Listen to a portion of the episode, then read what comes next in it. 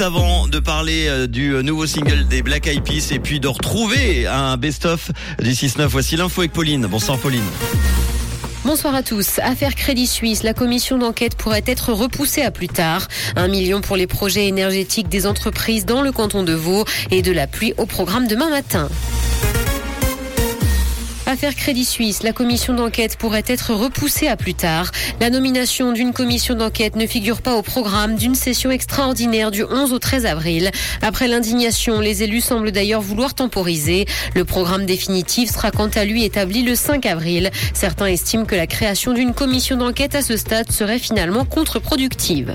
Un million pour les projets énergétiques des entreprises dans le canton de Vaud. Ce dernier reconduit son programme rétribution des économies d'énergie. Il est destiné à inciter les entreprises à investir dans des projets pour réduire leur dépendance aux énergies fossiles. Elles peuvent bénéficier, tout comme les entités publiques, d'un financement pouvant aller jusqu'à 50% des coûts prévus, le montant maximum pouvant être demandé est de 100 000 francs.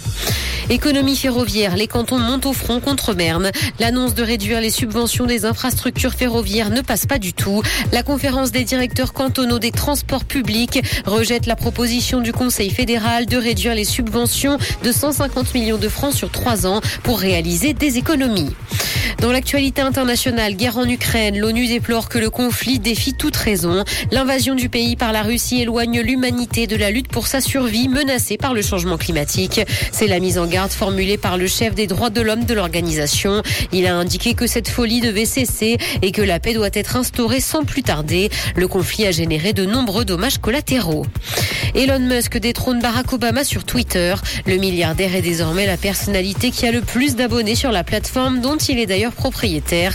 Il est suivi par plus de 133 millions de personnes. Il a d'ailleurs gagné plus de 50 millions d'abonnés en l'espace d'un an sur l'oiseau bleu. Barack Obama a également plus de 133 millions de followers. Viennent ensuite Justin Bieber, Katy Perry ainsi que Rihanna.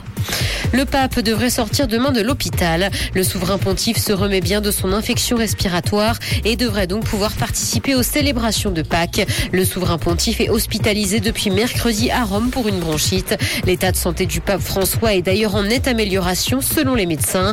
Âgé de 86 ans, il souffre cependant par ailleurs de problèmes de santé chronique.